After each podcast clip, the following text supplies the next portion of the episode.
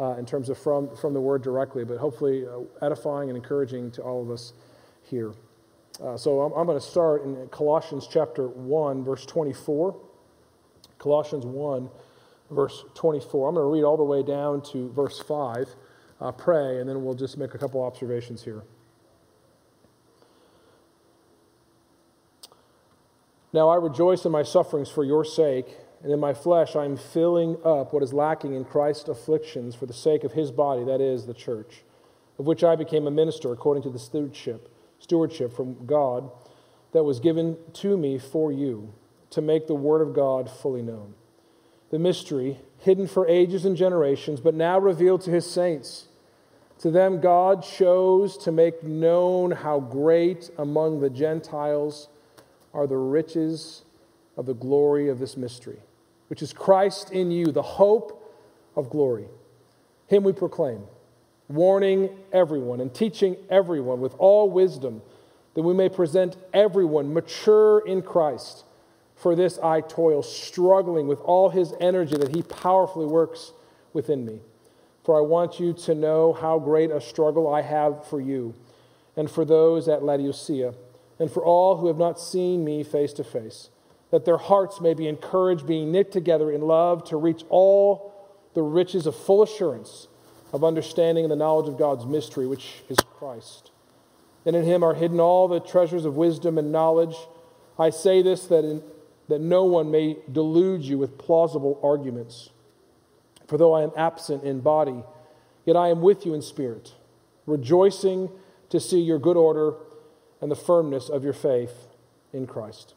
Father, we thank you for your word and the beauty in it. We pray, God, even now, Lord, as we open it up, we pray that it would be uh, uh, allowing uh, your people to feast, God. We pray that you would mark my words with uh, grace and humility. Father, I pray that what is spoken is spoken with, with love and encouragement to your saints, God. I pray that you and in your mighty work would, would do um, what only you can, that you bring life uh, to our hearts uh, tonight through your word. We ask this in Jesus' name. Amen. Uh, Colossians chapter 1 uh, has really been a, kind of a life verse for me when it comes to, to the ministry. This is what uh, I have desired my life's work here at Park to be. And really, I, I just want to focus on uh, verse uh, 28 and following. You see the beginning, uh, Paul is writing to the church and he's talking about him fulfilling the, uh, which is lacking in Christ's uh, afflictions. And uh, there's nothing lacking in Christ, of course, but he's saying as Christ died, I am going to carry on that, that work of, of laying my life down for the sake of the saints. And he does this for a very specific reason. And in this first part, it's, it's to make known um, the mystery hidden for ages. Right? That which is promised to the Gentiles. And this, the idea of this mystery here in this text is not something that is unknown, but that was unknown, but is now revealed. It has been made clear to us. And we see that in verse 27. To them, God chose to make known how great among the Gentiles are the riches of the glory of this mystery, which is Christ in you, the hope of glory. Uh, this is the hope of the Christian life, is that Christ is in us, uh, that Christ abides in us, and we get to be uh, one with God, with Christ. So, really, what we see here in verse 28, what Paul's uh, aim of his ministry and the ministry of the apostles, and I believe the ministry of all pastors uh, and teachers of Christ Church is this Him we proclaim. We proclaim Jesus Christ in the riches of his glory. We proclaim his, his glorious life. We, pro- we, we proclaim his glorious death. We proclaim his glorious resurrection. We proclaim his glorious ascension. And we proclaim his glorious return. We proclaim him, Jesus Christ, our Savior, our Lord, our Master. This is who we proclaim. We have nothing else but Christ. We know Christ and him crucified. This is what we want to do as a church. We want everything that we do from, from our Sunday school classes to the classes even now with our, with, our, with our kids learning theology to our Sunday school classes, Wednesday night. All our classes is what? It's proclaiming Jesus. From this pulpit, what do we want? We want Jesus to be proclaimed. And we are so gracious. God has been so kind to us to give us many teachers in our church uh, who teach Christ to our, to our body, teach Christ to our, our kids, men and women, teach the glorious good news of, of Christ. Him we proclaim. We want to, to be a church that's all about Jesus Christ. And how do we do that? Well, we, we warn everyone and teach everyone with all wisdom. Uh, sometimes we don't follow Jesus Christ the way we ought. So, what do we do? We, we are starting to go off the path. So we, so we warn people to get back on the path. And, you know, as I think about uh, going on sabbatical for a few months, and um, you know, I'm, I'm, grateful for the time away and to be able to, to study and kind of, kind of go deep into uh, John Flavel and uh, John Flavel's pastoral approach to the Lord's Supper. I'm really looking at one pastor and how he prepared his own people to take the ordinances. And some of that actually has been birthed in, in conversations with, with, with many of, of you. Uh, but I want to be a pastor who cares well for your soul. So I want to study someone who cared well for the souls of his people and how that approach to the Lord's Supper really was a, embodied his whole entire approach to pastoral ministry. Uh, and when you, when you approach the Lord's table, what you do, you warn people before you take it. Before you come to the Lord's table, get yourself right, examine yourself. Uh, we pray that every single Sunday we're examining our own hearts and our own lives. Uh, but here's the thing, beloved you can't just examine your, your own hearts every time you hear the word on Sunday or on Wednesday. You have to examine your hearts daily.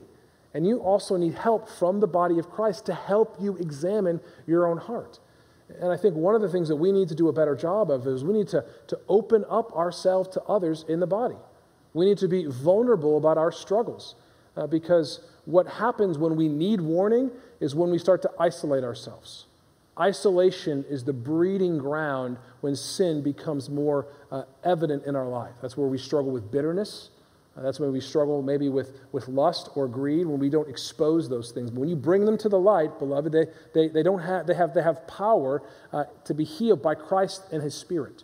So I want to encourage you to continue to warn each other. So if you see, um, you know, this is one of the challenges as a pastor, and I trust Pastor Grant, I, I trust uh, Whit and Victor as staff pastors. I trust our elders that, that when we're gone, when, when people are starting to, to drift, they're going to be warned. They're going to be called back to Christ. But, beloved, that is everyone's job, right? That is everyone's job. When we, we are called to do this for one another, to warn each other, to not go astray, that we may not drift. But it's not only negative here to warn, but it's also just to teach and to instruct. Uh, if we love one another, we want to take what we learn from the Lord and ins- pass it on to others. Uh, parents want to pass this on to our kids. Uh, those who are, as Titus 2 says, the older men should be passing it on to the younger men. The older women should be passing this on uh, to the younger women. This, we should have a culture in our church of, of, natural teaching and discipleship, right? And we pray that would happen even more, right, uh, in, uh, the, in these summer months. It goes on, it says that what's the purpose of this teaching and proclaiming? That we may present everyone mature in Christ. Uh, the goal of the Christian life, beloved, is that you would become like Jesus. So, the goal of the ministry of the preaching of the word, the goal of my ministry here as your pastor, is that, that I could present you mature in Christ. That when I go before the Lord in my own judgment, and the Lord is going to ask me how I cared for the sheep at Park Baptist Church, I want to be able to say, I, I, I present them mature in you uh, because we did not uh, shrink back from teaching the whole counsel of God's word. We did not shrink back from proclaiming Jesus, Lord of glory, each and every week. And we have growth to, to, in this, these coming months. We have growth that I've seen in, in our church these past couple of years uh, of maturity. I think that many of you, I was talking to a pastor recently, and they said, How do you, how do you measure growth in your church? What's the metric that you use? Now, we, can, we have different metrics, right? We can talk about the budget growing, we can talk about the bodies that are, that are here. Uh, we could, we could, there's different ways you can kind of measure, right? How many people are attending Sunday school and, and church. But really, the, the real measure, the real metric we want is that are people loving God more? Are they loving God's people more? Do they have a hunger and a thirst for God and the things of God? And do they hate sin? Do, are they quicker to repent? So when I look at this, the body of Christ at Park over the past uh, 15 months, if you will, I've seen a growth in the hunger of God from many of our people. And I have seen the, the hunger and the love of God wane in others. Beloved, we have to be mature together in Christ. And this takes effort and, and labor. And, and I pray what's going to happen over the next several months is that, that I'm going to, to, to come back, and we'll get this here in a second, but I'm going to see how mature our body truly is. And this is kind of one of those things where you know, I'm only leaving for two months, so it's not going to be like I'm going to be gone for years, right? And I'll still, you'll still be around. I'll be at church here and there, and um, so it's not like I'm vanishing. Uh, but I, I kind of want to see what happens when my hands are not pressing hard into the elders, when my hands aren't pressing hard into the body, when I kind of kind of remove my hands for a season and just say, are they able to walk on their own? It's kind of like a, like a parent with their children. It's kind of like you have different opportunities. We kind of give them a little bit of freedom. And, you know, the other day, uh, we, we let um, our sweet Olivia kind of walk down to the creek with friends by herself. And, you know, Ellen made that call, and when she did, I was like, You did what? uh, but she made it down and back fine. It's like, okay, she's more mature than I realize.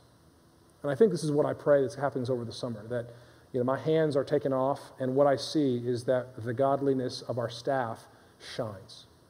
The godliness of our elders shines. The godliness and maturity of our deacons shines.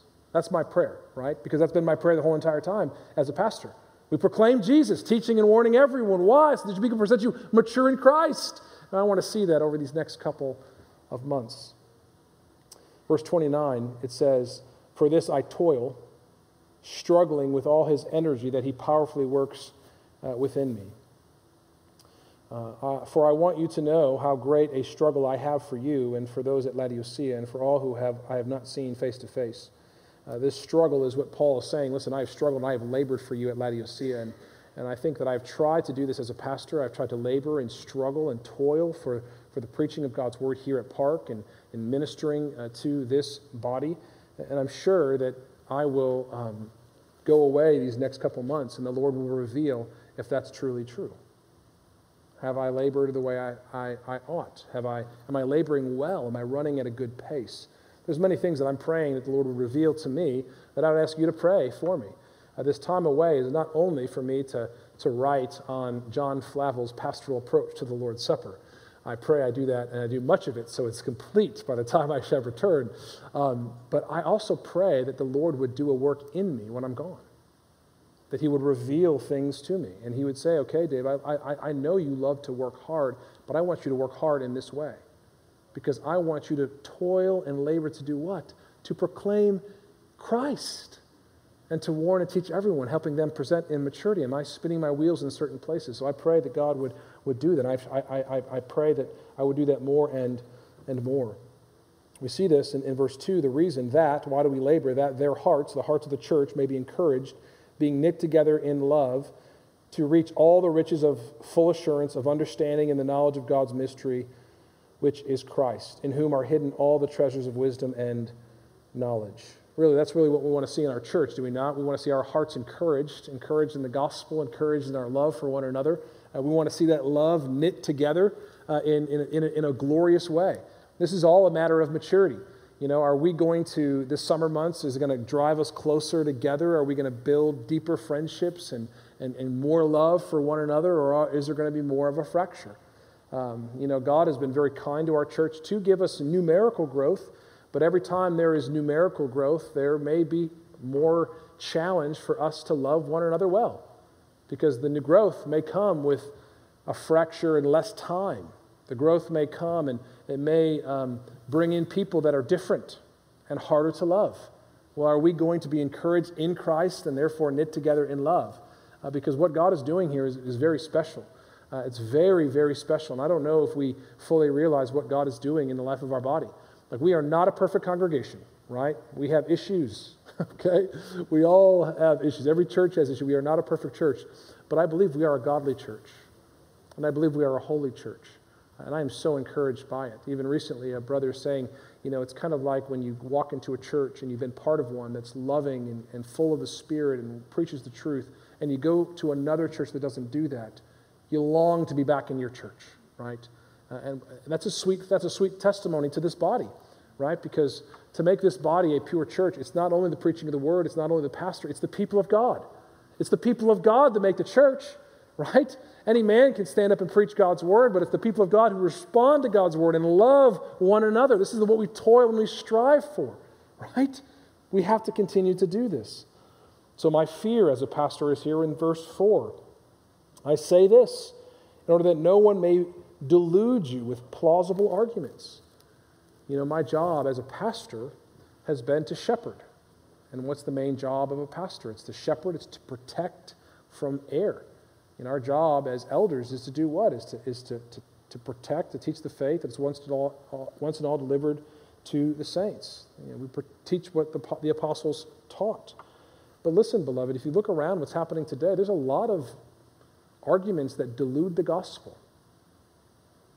And I, I pray even for me, like, are there things in my own life and there are there areas in my own thinking that have diluted the gospel because I've focused on one thing too much? Because I know this as a teacher, is that people will not remember what I teach, but they will remember what I emphasize over a time. You know, you will not, if I ask you, uh, what did I preach last week?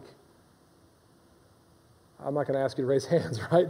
Um, well, did I remember what I preached last week? I do. Um, but I want you to, but I, I, that's not my main goal. I don't judge my, my ministry based on one word. I, I judge what, what's God doing over a season. You know, anybody can, can, can hit a home run once in a while, right? Just close your eyes and swing, right? You know, my goal every single week is a gospel based hit, a gospel based hit teach the text, preach the gospel, call it a day. One more nail in the coffin of the old Adam and see what God does over a season of, of time. So that when I now am away, as, as not being there to kind of maybe focus things away, I, am really just trusting the body, trusting the elders, trusting the staff, trusting many of you who have, who have wisdom and grace, who have maturity in Christ, to be able to, to protect one another from the delusion of false arguments. They're happening all the time in our day. And are we mature enough to see it? So, verse 5 is my hope when I am gone and return. For though I am absent in body, yet I am with you in spirit. Uh, please know that even though that I may not physically be here all the time, I shall be here sometimes. Uh, but even though I'm not physically here, my heart will be here. My heart will be here uh, as, as it is almost every day uh, as I think and pray for this body it's hard for me not to think of the glory that God has given me in this church. Um, as you look at um, 1 Thessalonians chapter 2, it says that you are my hope and my glory. Uh, that's what Paul says about the church of Thessalonica. That's what I say about you. You are uh, the hope of glory for me. But this is what he says he hopes to see. I'm with you in spirit, rejoicing to see your good order and the firmness of your faith in Christ. I hope to, to see that the church is in good order, that things are better than when I left, that you guys are continuing to be firm in your faith in Christ. Uh, so, one of my big prayers that God would show me when, you, when I am gone on sabbatical, uh, I want God to reveal to me very clearly and very powerfully Dave, you are not needed for the glory of Park Baptist Church. You are not needed for the saints of Christ at Park to love one another in a Christ like fashion. You are not needed to make them mature in Christ. I want to step back and I want the Lord to just do a work in our body to grow our people in, in holiness and righteousness and love and realize I am just a tool in the Redeemer's hands. I am not essential. I, I, am grateful to be a gift given to this church to, to feed and to love and to serve her with the Word of God. It is a great joy. It is one of the greatest joys I have in my life. And yet, if I get hit by a bus tomorrow, the Word of God would go forth. Because this pulpit will be filled by a man to step up and preach the truth, to proclaim Jesus Christ, warning and teaching everyone so that this body may be mature in Christ. Uh, so I, I pray over these next several months that this is not like hey, we're, the pastor's not here, which happens, happens often, not as much in this church, but in, in, in other churches, I, I, hear the pastor's gone, therefore it's time to take a vacation. I pray that you realize now's not the time to take your va- spiritual vacation. Now's the time to say, hey, listen, let's, let's be mature in Christ. Let's live for the Lord. Let's proclaim Jesus. Let's proclaim the glory and grace of our great God and Father, Jesus Christ, the God and Father of our Jesus, Lord Jesus Christ. so that we would be firm in our faith in him and we would be a church of good order. Why? So that God is pleased, so the world would see a, a sweet reflection of Christ and want to follow him more and more. So I pray that you pray for me as I pray for you, right? That we would realize that the, the, the chief shepherd of the church is no, is no man. It is the Lord Jesus Christ, the good shepherd, who did what? Who laid down his life for his sheep. And Jesus says that because we have, he has done that for us, we ought to do that for one another. So I pray in the modeling of the Good Shepherd that you would lay your life down for one another in these days uh, so that you would continue to be firm in your faith in Christ. Father, we thank you for uh, the goodness of your word. Uh, we thank you that it, it, it, it reproves and corrects, corrects and uh, encourages us. I pray, God, that you would uh, indeed uh, reveal to me my, um, my weakness, my frailty, God. Uh, I pray that you would show me that I am not indispensable to this congregation. God, I pray that I would be missed by these people, but I pray more than, more than anything else, God, that when I return, I would rejoice to see this church is in good order and then they are firm, rock solid in their faith in Christ. So, God, I pray that you would make this church mature in Christ. Um, I pray that this end we would continue to toil and labor uh, that you would be pleased. We ask this in Jesus' name. Amen. Oh, well, if you